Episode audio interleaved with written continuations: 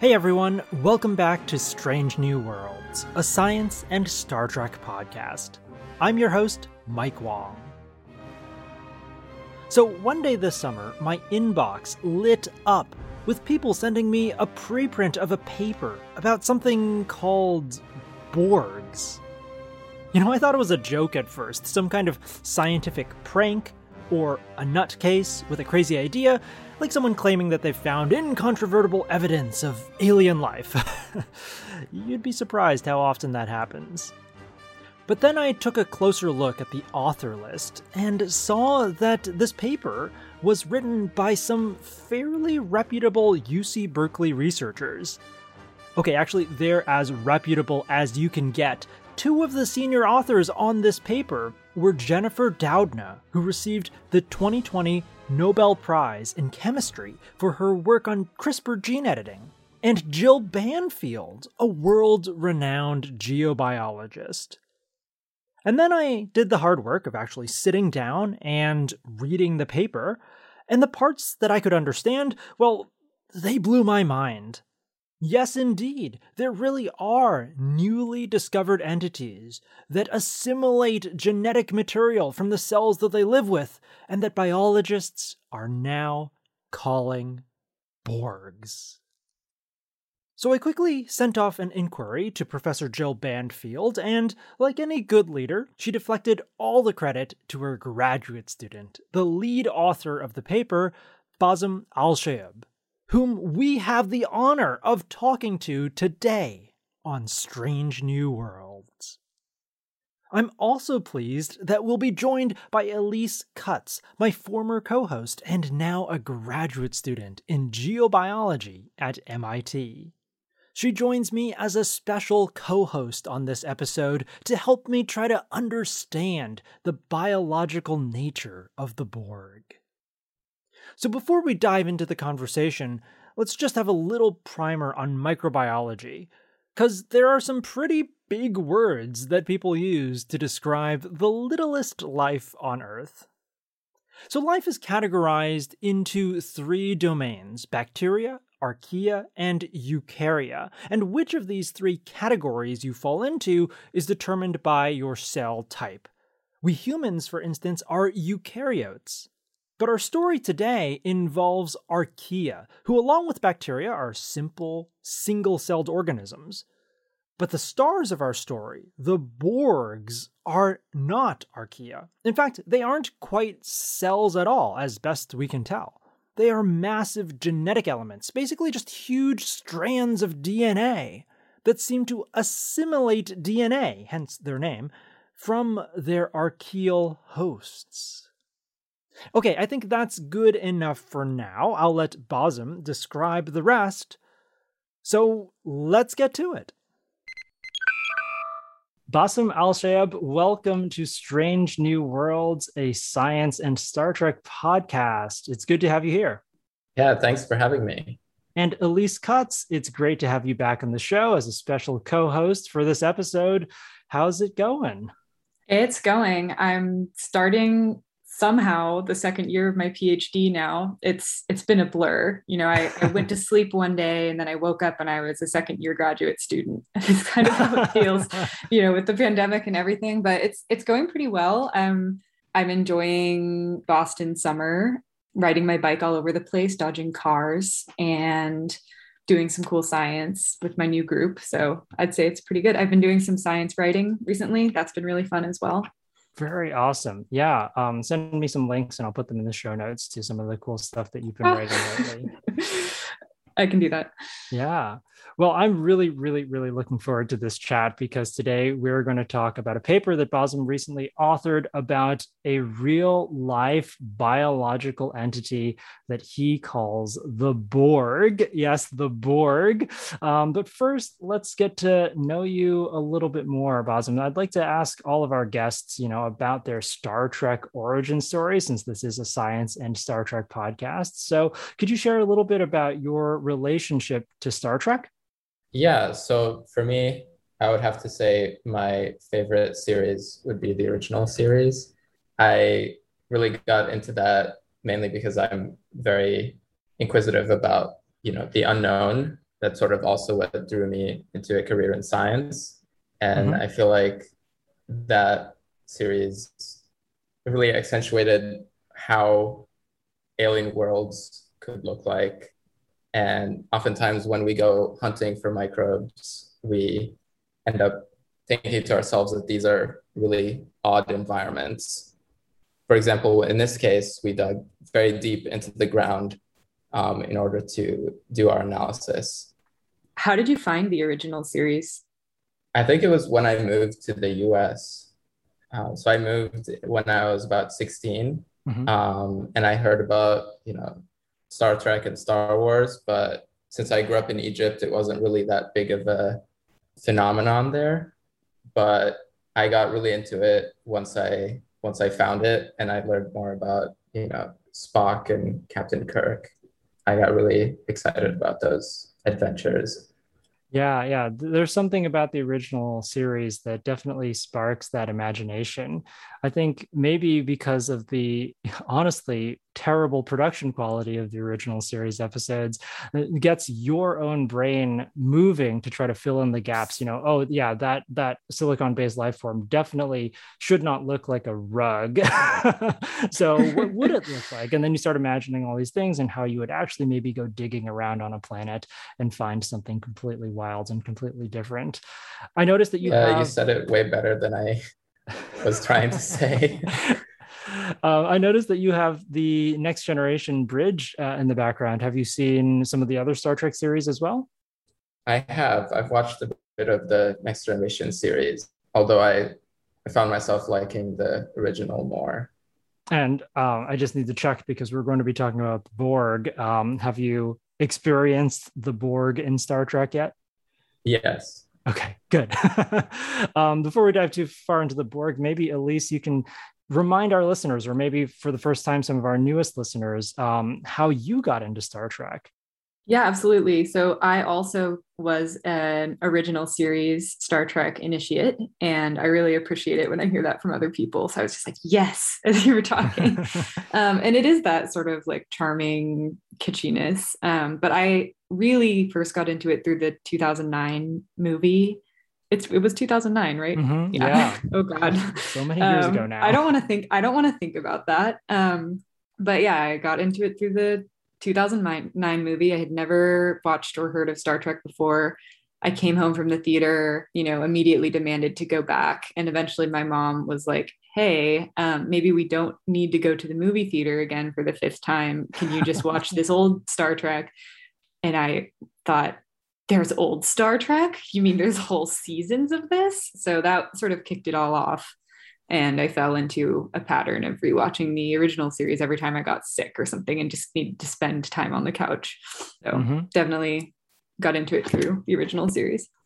Well, today we're not going to be talking too much about the original series because the Borg don't appear until the next generation and then subsequently in Voyager and then Star Trek Picard. Um, so uh, in Star Trek, the Borg are these cybernetic beings who are connected to a hive mind and assimilate individuals of other species into their collective, adding others' biological and technological distinctiveness to their own. You know, when I was a kid, because I grew up in the 90s watching TNG Deep Space Nine Voyager, the Borg were definitely the number one source of nightmares for me. Um, but as an adult, I've come to really love them as one of my favorite Star Trek villains. So, Basem and Elise, um, let's take a moment to reflect on the Borg from Star Trek. Um, do you have a favorite Borg episode or a particular aspect of the Borg that really intrigues you? Um, I think I've only seen the one episode where you have the Picard Borg. yeah, where Picard gets assimilated. That's a great one. Yes. What struck you about that episode that that makes you still remember it to this day? Um, it's something that you didn't really expect to see. Like you said, the production was pretty old, that it's still surprising to me now how well they did that. But just the idea that species will take over and assimilate other species to improve their own sort of technology is something very analogous in biology to viruses or these sorts of extrachromosomal elements Mhm. um, that I just found really fascinating and sort of what led to to this. Excellent. Elise, do you have thoughts on the Borg? Yeah, I I don't think I have a favorite Borg episode, but except maybe I guess the I love that the way that humans encountered the Borg was just kind of Picard mouthing off to Q and getting flung out into the universe to meet, you know, something to put him in his place. I do kind of love that human hubris angle. If you can't take a little bloody nose, maybe you ought to go back home and crawl under your bed. It's not safe out here. It's wondrous, with treasures to satiate desires both subtle and gross. But it's not for the timid. I guess my favorite aspect of the Borg is that I think they're just this wonderful playground to think about ideas relevant to humans, which is a little, you know, they're so alien, but really they're kind of asking questions about ourselves. Um, so, like the value of individuality, I think that's a big question with the Borg. And, you know, there's no suffering in a Borg cube. There's no hate, there's no racism, there's no sexism, there's no pain.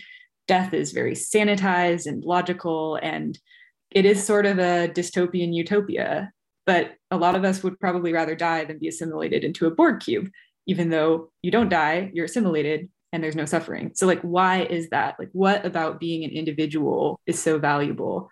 And, you know, you could just go on and on and find interesting questions to sort of sink your teeth into about the Borg.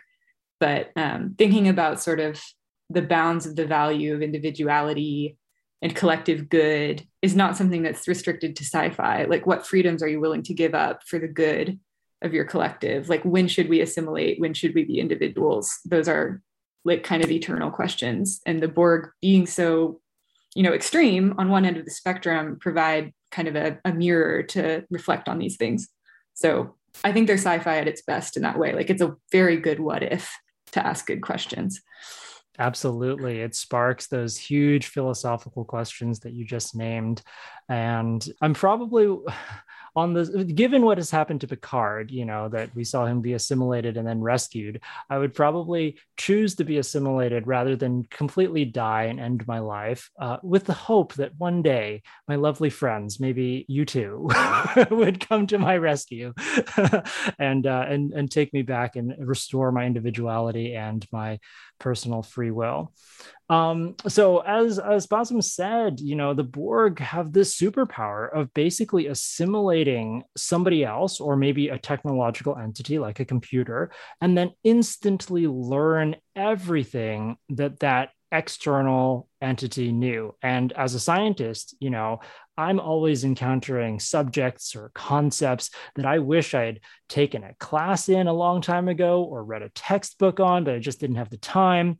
So, what is one subject or skill that you wish you had those Borg powers for that you could just instantly assimilate right now? All knowledge about everything, everywhere. right answer. you just like want to be cute. I, I can't get enough of you know reading whether it's books or papers and just learning new things i feel like that's where a lot of you know fascination and imagination come from like the more you learn the more you know, imaginative and creative you get and so if i could just download all that information all at once that would be amazing yeah. so why pick and choose um, definitely not I... the internet Definitely. Oh, you'd leave the internet out. That's probably internet wise. Is, yeah. you'd get too much. Too much memes and other um, yeah. pop culture tweets. I think if I could assimilate anything, my first knee jerk is to say languages, just because I spend so much time trying to teach myself languages. It's like my primary hobby outside of science. But then I think I would lose my hobby. So I don't think I can say that, but maybe accents. Like if I could instantly be able to speak without an accent, but still have to learn how to put all the rest together, that would be great. And then also cooking would just be so incredibly useful. Like you eat a dish and then immediately you know exactly how it was made, like what ingredients it was, where to get those ingredients, what pans you need to get from IKEA, like all of it. So cooking or accent probably Damn, for me. I, I wish cooking works that way. I wish we could assimilate recipes simply by eating. That's that's a great thought. Somebody should um, figure out how that works and and make it a reality. So long as Um, I don't need to stick tubes into my skin anywhere, like that part of the Borg is just a little bit too like there's no knowledge worth that price. yeah, yeah, a little creepy there. Um, for me at the moment, I think I would love to learn more about um, this field of complexity science because I feel like it offers a lot of good avenues for searching for agnostic signs of life and biosignatures. If you could sort of characterize the complexity of a system, maybe uh, you would be able to detect some kind of living system without necessarily assuming a certain composition uh, to it, and that would might be very useful for uh, searching for extraterrestrial life. But uh, enough about that. Let's turn to Basem's paper now. Um, and so, for our daring listeners, I will put a link to the preprint of that paper in our show notes so that you can read it if you like. Um, and the paper's title is Borgs. So, first of all, the first word of the title of the paper is Borgs. Um, just got to point that out there to people. Okay, so the title is Borgs are giant extra chromosomal elements with the potential to augment methane oxidation. That is certainly a mouthful. And to be honest, I'm having trouble assimilating it myself. Uh, so let's try to break it down. The title says Borgs are giant extra chromosomal elements Basem, could you start by telling us what a chromosome is, and from there describe what you mean by an extra chromosomal element? Yeah, so when we think of DNA in a cell, typically we're referring to what we call a chromosome. Um, so that contains the blueprint for what proteins that a cell can make, and thereby what processes a cell can do. And it reflects the whole genetic makeup of the organism if it's a multicellular organism. What we mean by an extra chromosomal element is there are pieces of DNA that also sometimes exist within cells outside of that main chromosome. And these elements tend to have sort of accessory functions sometimes. So some of them called plasmids will have things like antibiotic resistance and that's why with bacteria, you could transfer that antibiotic resistance between different bacteria because you can transfer those extrachromosomal DNA elements, even though you're not transferring the full chromosome or the main piece of DNA, if you will. And that also includes viruses a lot of times. Those also tend to be extrachromosomal DNA if they exist within a cell. So, so let me see if I can draw an analogy to my daily life because I don't often think on the molecular level, but I use computers all the time. So, if I called my laptop's hard drive the chromosome, and I had an external hard drive that I held, held other files on uh, that could sort of transfer those files between different laptops, is that sort of like what an extra chromosomal element is? Yeah, that's exactly right. Um, at least a nice one. If it's a viral one, then it would be more trying to steal all your data and then leave and infect other computers. So it sounds like you've discovered a new extra chromosomal element, uh, and you know, naming a new scientific discovery must be one of the most fun things to do as a scientist. Who exactly came up with the name Borg for these things? Um, that was actually my advisor's son who is a big Star Trek fan. Okay. Um, when she described the research to him, he said, "Oh, so like Borgs," and she when she said that, we were like, "Okay, we have to name it that. That's going to be the name." Because at the time, we were just referring to it, you know, to each other as you know the Archaeal mystery, um, and I can get to that in a second. But if we refer to it as the mystery, we had to come up with a name at some point. So when that happened, we sort of decided that has to be the name. So there was no resistance whatsoever. Like resistance no. was futile. It was the Borg. okay, cool. Um, yeah. So the reason why you gave it the name the Borg is because these Borgs, these extra chromosomal elements, or this archaeal mystery, however we want to refer to it, has the propensity to assimilate genetic material from other organisms. At least that's what I'm gathering. So, what do you mean by assimilate genes from other organisms, and how does that happen? So, a lot of extrachromosomal elements will sort of grab genes from the host's main chromosome or DNA and import that into their own circular DNA. So, when that happens with a process called homologous recombination, um, a lot of times. So it will grab a, a, cassette of genes into its own DNA. And then when it leaves the cell um, and infects a new cell, it will have that new functionality within that cell. So that can be something like I mentioned with antibiotic resistance. If an extrachromosomal element sort of imports that function from a host, then any cell it infects after that, it will have that functionality.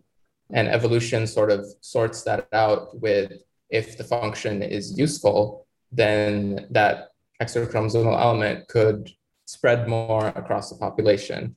If it's not useful, then it, that function could be lost. So over time, you end up accumulating a lot of interesting new functionalities that are useful to the cell, but not necessarily part of the main hard drive or chromosome. Wow. Could you explain how the Borgs are different then from, say, a virus or just a typical plasmid? Like they're giant, but how giant compared to the rest of the DNA? So, like, if we're talking about an external hard drive here, is this almost an extra laptop or is it just a USB stick? And then what makes it different from a virus? Yeah, so to explain that, I would have to first explain that they inhabit these hosts where um, the host DNA is about 3 million DNA bases long or DNA letters. And these extrachromosomal elements are about 1 million base pairs. So that is about a third of the size of the original laptop or hard drive, which is pretty remarkable when we first came across this um, so we, in, in our studies, we don't necessarily grow the bacteria, or in this case, archaea, um, arguably the most understudied domain of life compared to bacteria and you know, eukaryotes. But instead of growing them, we extract you know, trillions of DNA fragments from the environment and piece them together using computer programs. And that gives us a look at the encoded DNA of those organisms. Um, and in studying these environments that have the hosts, we found these linear genomes, which was the first surprise because DNA in prokaryotes like archaea and bacteria, they tend to be circular. So they they would not be linear in the way that we found them. Hmm. And they were gigantic. They could be their own archaeal cell. So the first thing we had to eliminate was that they weren't a new sort of species of archaea that we had just stumbled upon. And then after that, comparing them to plasmids and viruses, they also seemed extremely different. So there's about 80% of their encoded genes are completely unknown to science right now. And a lot of the sort of remaining 20% seem to be more similar to the host's genes. So beyond the sort of unknown genes, we also didn't find any of the sort of structural genes, so the genes that form the structure of a virus. So that in, in, the case of you know the coronavirus, for example, you would have a spike protein, you would have these proteins that are on the surface that encapsulate the DNA. But we didn't find anything like that, which sort of eliminated the fact that it would be part of any known viral group. And then looking also at how these um, DNA elements could replicate, comparing them to how plasmids replicate, they seem to lack the machinery that would be found there. And that's how we decided that they must be something different, or at the very least, they would be an extremely novel type of plasmid or virus.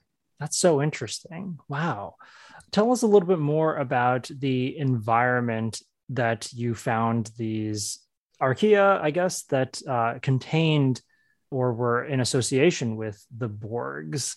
Where exactly were you in the world, and uh, what what were you doing there? I guess it's a really bad way of asking it. Yeah. So, what were you looking for, and where were you looking for things before you knew there were Borgs to look for? Mm-hmm. Yeah.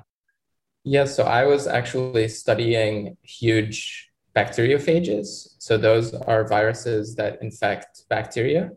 And my study was to collect as many of these as possible to see how they are different and why they're different from smaller bacterial viruses. So we described about 10 new groups of large bacteriophages whose DNA goes up to you know 750,000 DNA letters. That's about 10 to 15 times the size of a normal bacterial virus. And that's mainly what I was studying. So to come across this even weirder sort of element was a big surprise, but a welcome one. Um, it sort of made us even more interested in the archaeal side of things as well, and not just the bacterial. And we were mostly studying this site where I had found a few of those giant bacteriophages that is very close to um, my advisor's house. So we just went with our gear, with our shovel, and sort of dug in in the mud and reached in as far as we could and grabbed samples that we extracted DNA from. Um, Wait, so like the, in your advisor's backyard, basically, this is just everywhere. This isn't in some remote place where extremophilic life forms live that nobody can access uh, unless they hike for like 20 hours. This is like literally like in someone's backyard. Yeah, it was about 30 minute hike from from from her house. Yeah. wow. Um, so that sort of points to the idea that maybe these Borg are everywhere and sort of just living amongst us. And so that begs the question what impact are they having on our environment? Which brings us to the second half of your paper's title, which is that these real life Borgs have the potential to do methane oxidation. So, Basem, maybe you can explain to us what is meant by methane oxidation. Yeah, so the oxidation of methane is to convert that to something like carbon dioxide, for example. Methane is a very potent greenhouse gas, and converting that in a way is used as the metabolism of the archaeal cell. So, oxidizing that is both beneficial for the archaean, but also beneficial for our environment because it sort of detoxifies that carbon compound into something that is sort of less potent for the environment. And because methane and CO2 are both greenhouse gases, the Borgs must impact climate change in some way. On a, on a global scale, do you see Borgs as being important to the carbon cycling of our planet? Yeah, so they have genes for quite a few biogeochemical cycles, and carbon cycle is um, one of them, and something that we found, you know, one of the most exciting, obviously. But they also impact things like the nitrogen cycle, which is very important for agriculture. So just having those genes where they would improve that functionality within the host cell is something that would impact many, many processes on the planet.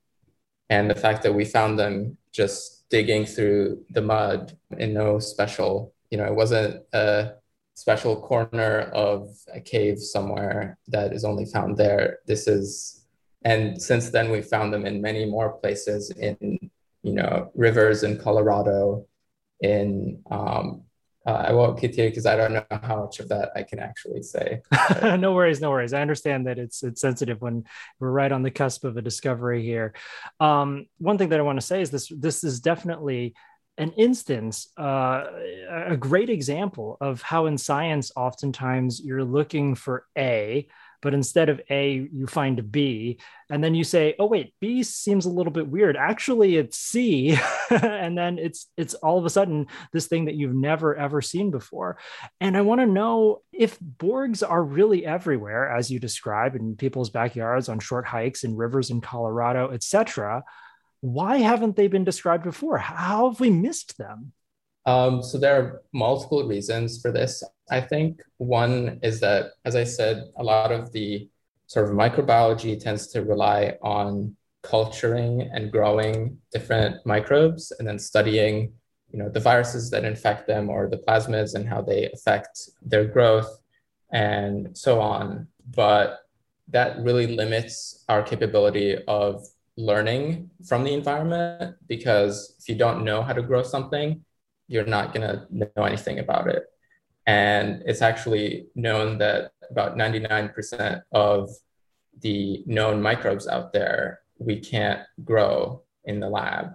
So there's quite a huge wealth of knowledge that is out there that we still know next to nothing about. And with the approach that we take, where we um, Elise is, is Basem frozen for you? He's frozen for me as well. Okay. We have an invisible range. A Borg cube on course 0, Mark 215. Speed warp 9. We are the Borg. Lower your shields and surrender your ships. We will add your biological and technological distinctiveness to our own. Your culture will adapt to service us. Resistance is futile. Red alert! All hands to battle stations. Engage. Due to a surprise Borg incursion of Sector 001, our subspace frequencies were jammed and we momentarily lost contact with Basem. However, with the assistance of one Captain Jean Luc Picard, Elise and I were able to fight off the Borg and restore communications with our colleague. Uh, hello. Hello. Can you hear me? Yes, we Yeah. can hear you. Oh, sorry, my Wi-Fi sort of died. I Oh, don't no know worries. what happened there, but I'm currently connected from my phone. Can Mhm. you still hear me? Yes, uh, we can still hear you. Uh, hopefully, your Wi-Fi comes back, but uh, this is working for now. Um, do you do you want to keep going? Uh, sure. Mhm. Remind me where uh, I Yeah. cut off. So the last thing that I heard was 99% of the microbes out there we can't grow in the lab. So maybe you can just start off with that sentence again and then carry on from there. Okay, so 99% of the microbes that are out there, we know that we can't grow in the lab currently. Um, and if you think of that percentage and then the percentage of sort of viruses and plasmids and extrachromosomal elements that infect those that we would be able to also get into the lab, it's an even smaller fraction that you know we know enough about. But by taking this approach with getting the DNA from the environment, getting the sequence of that DNA, and then decoding it to see what genes are on there computationally and what those genes do, you sort of expand your realm of possibility for study so that it's not just what you can grow in the lab.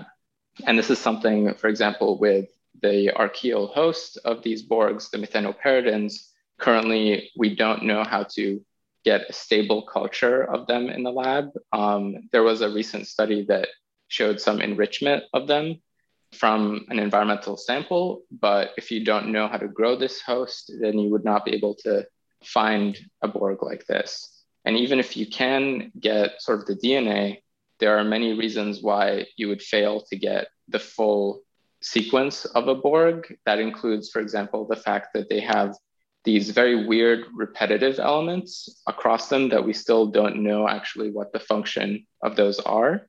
So stretches of DNA that sort of repeat themselves, sort of like a stutter across the genome. And that is many, many, many times across the genome. And they're not always the same sort of stutter.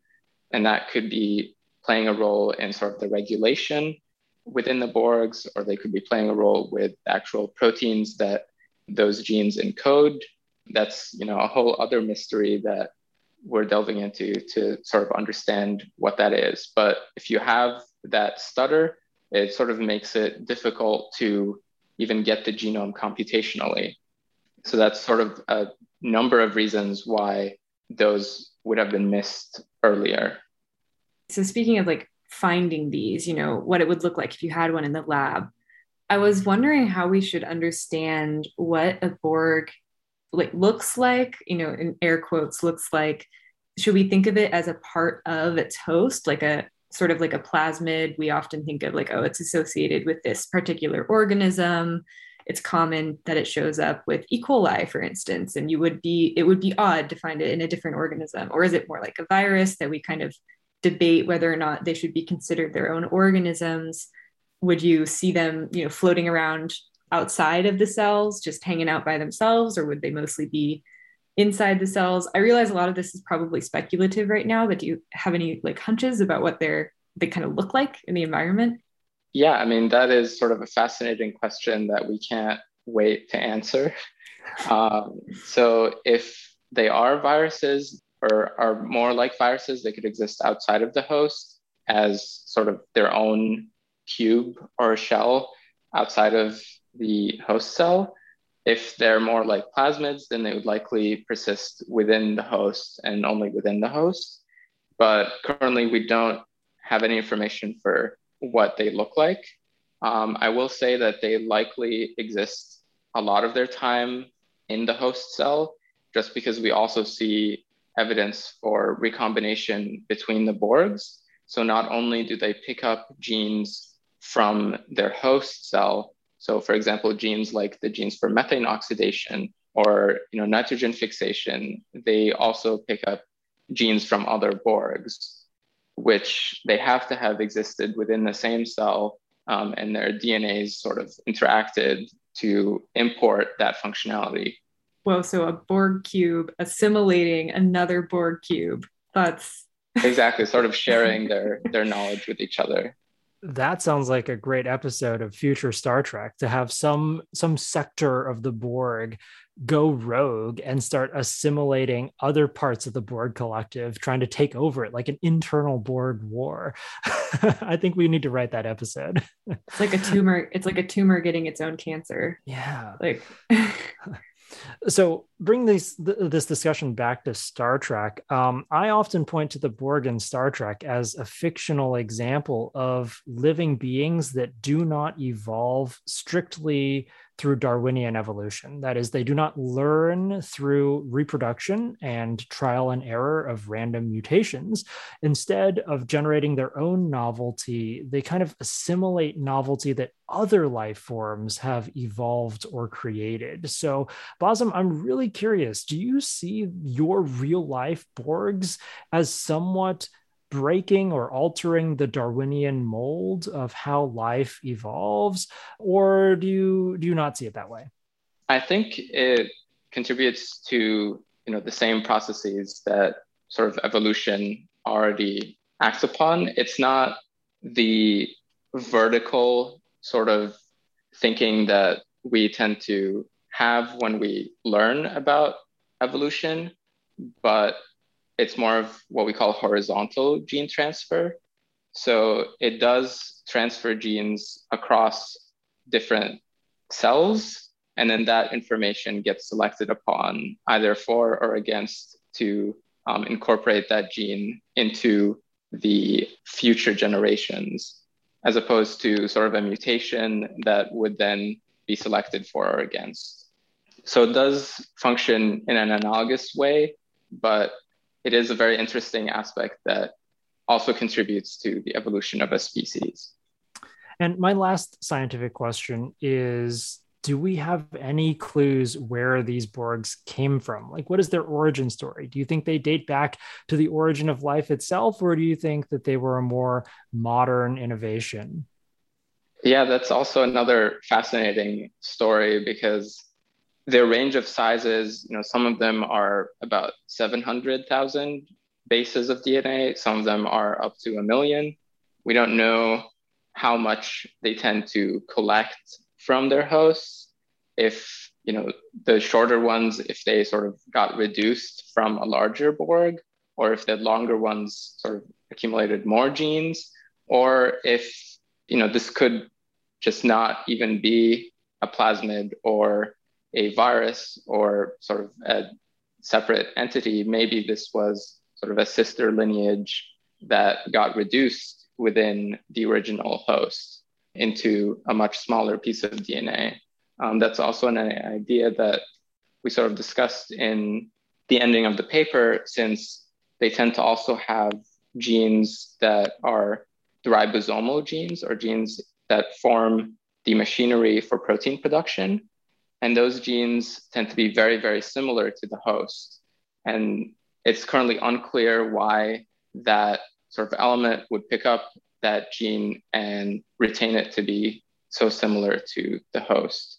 That maybe it was some other lineage that got reduced just simply because of its large size and because plasmids, as we think of them, don't necessarily carry genes for protein production. Fascinating. Well, this is uh, such an exciting discovery, and congratulations again, Basem. Um, what a what a wonderful find, and it's just yet another biological mystery that um, is going to spark, I think, years and years of further research. So this is super awesome, and it was great to talk to you. I have just a few wrap up questions for you both. The first is where can people follow you on the internet? I'm sure they're going to want to keep up to date with the story of the Borgs and, of course, read some of Elise's latest writings. So, um, Basem, where can people find your thoughts on the web? So, you can find me on Twitter at the microbe guy. Awesome. And Elise? I'm also on Twitter unfortunately. um, it, it, finally happened. I put it off for a while. I'm at at Elise Cutts, so E L I S E C U T T S. And I, I, tweet out my articles when they go up. Very cool. Uh, and the last question that I have for you both is something that I've been asking all of my guests in 2021, because, you know, we just went through this really horrendous, very stressful past year and a half or so now.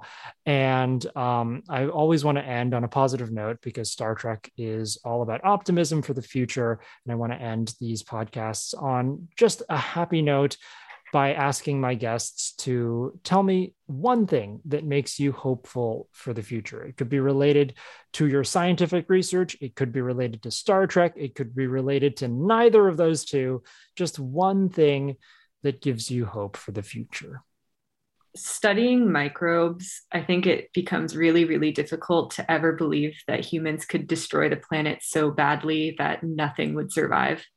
So even when I find it really difficult to have a lot of hope for people, I always have hope for the planet because like there's no way we're going to be worse than an asteroid coming out of outer space throwing everything into chaos and you know just killing everything on the entire planet like life is hardy. Microbes can exist in, in hot springs that'll kill you. They can exist deep in the bottom of the ocean. They can come back alive after like hundreds of thousands of years and even longer. So yeah, I think it's it's hopeful to think that kind of no matter what we do, we get to make choices about our future, but the earth will carry on no matter how long or short we want we end up deciding to make our time. So it's kind of grim, but it's also hopeful for me. Yeah, life life's tough. Mm-hmm. Life's tough. I hate that. Everyone always says life finds a way. it's a it meme. Does, it's one but... of those memes that Basem doesn't want to download into his brain. yeah, for a good reason. No. Yeah.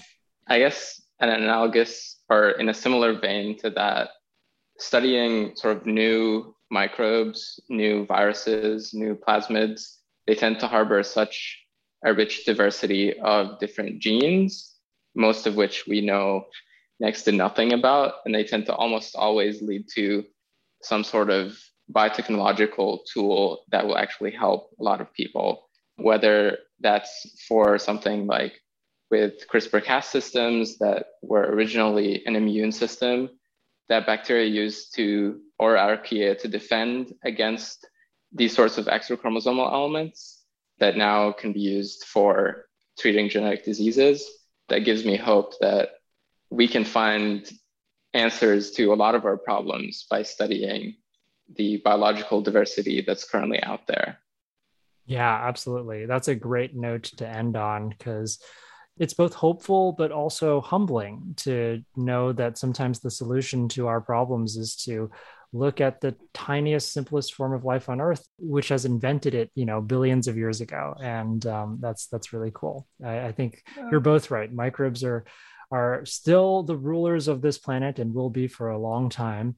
And uh, and there's nothing we can do about it but maybe learn from them and uh, and and be in awe of them and hopefully find some analogs of them somewhere else in the universe. So thank you both for joining me on Strange New Worlds. It was wonderful to hear about real life Borgs and how their name was inspired by Star Trek.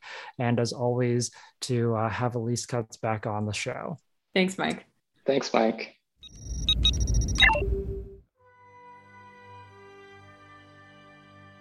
Thanks for listening to our interview with Basem Al Shayeb.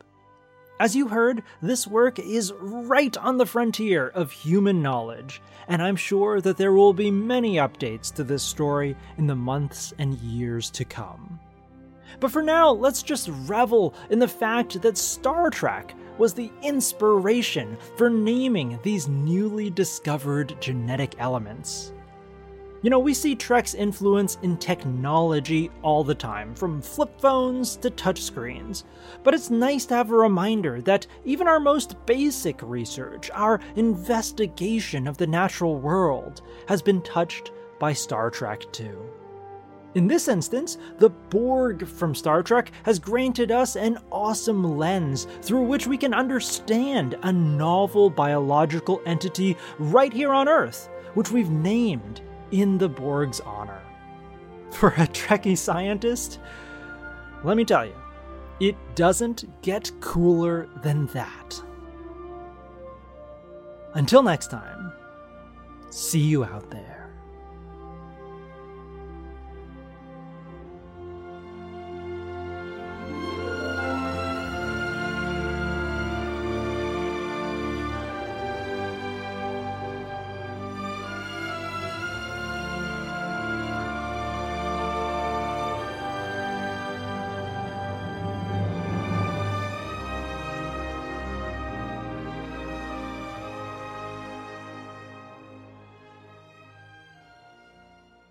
I, I, I went to Berkeley as an undergrad, so I guess I have to say go Bears oh, nice. at least once.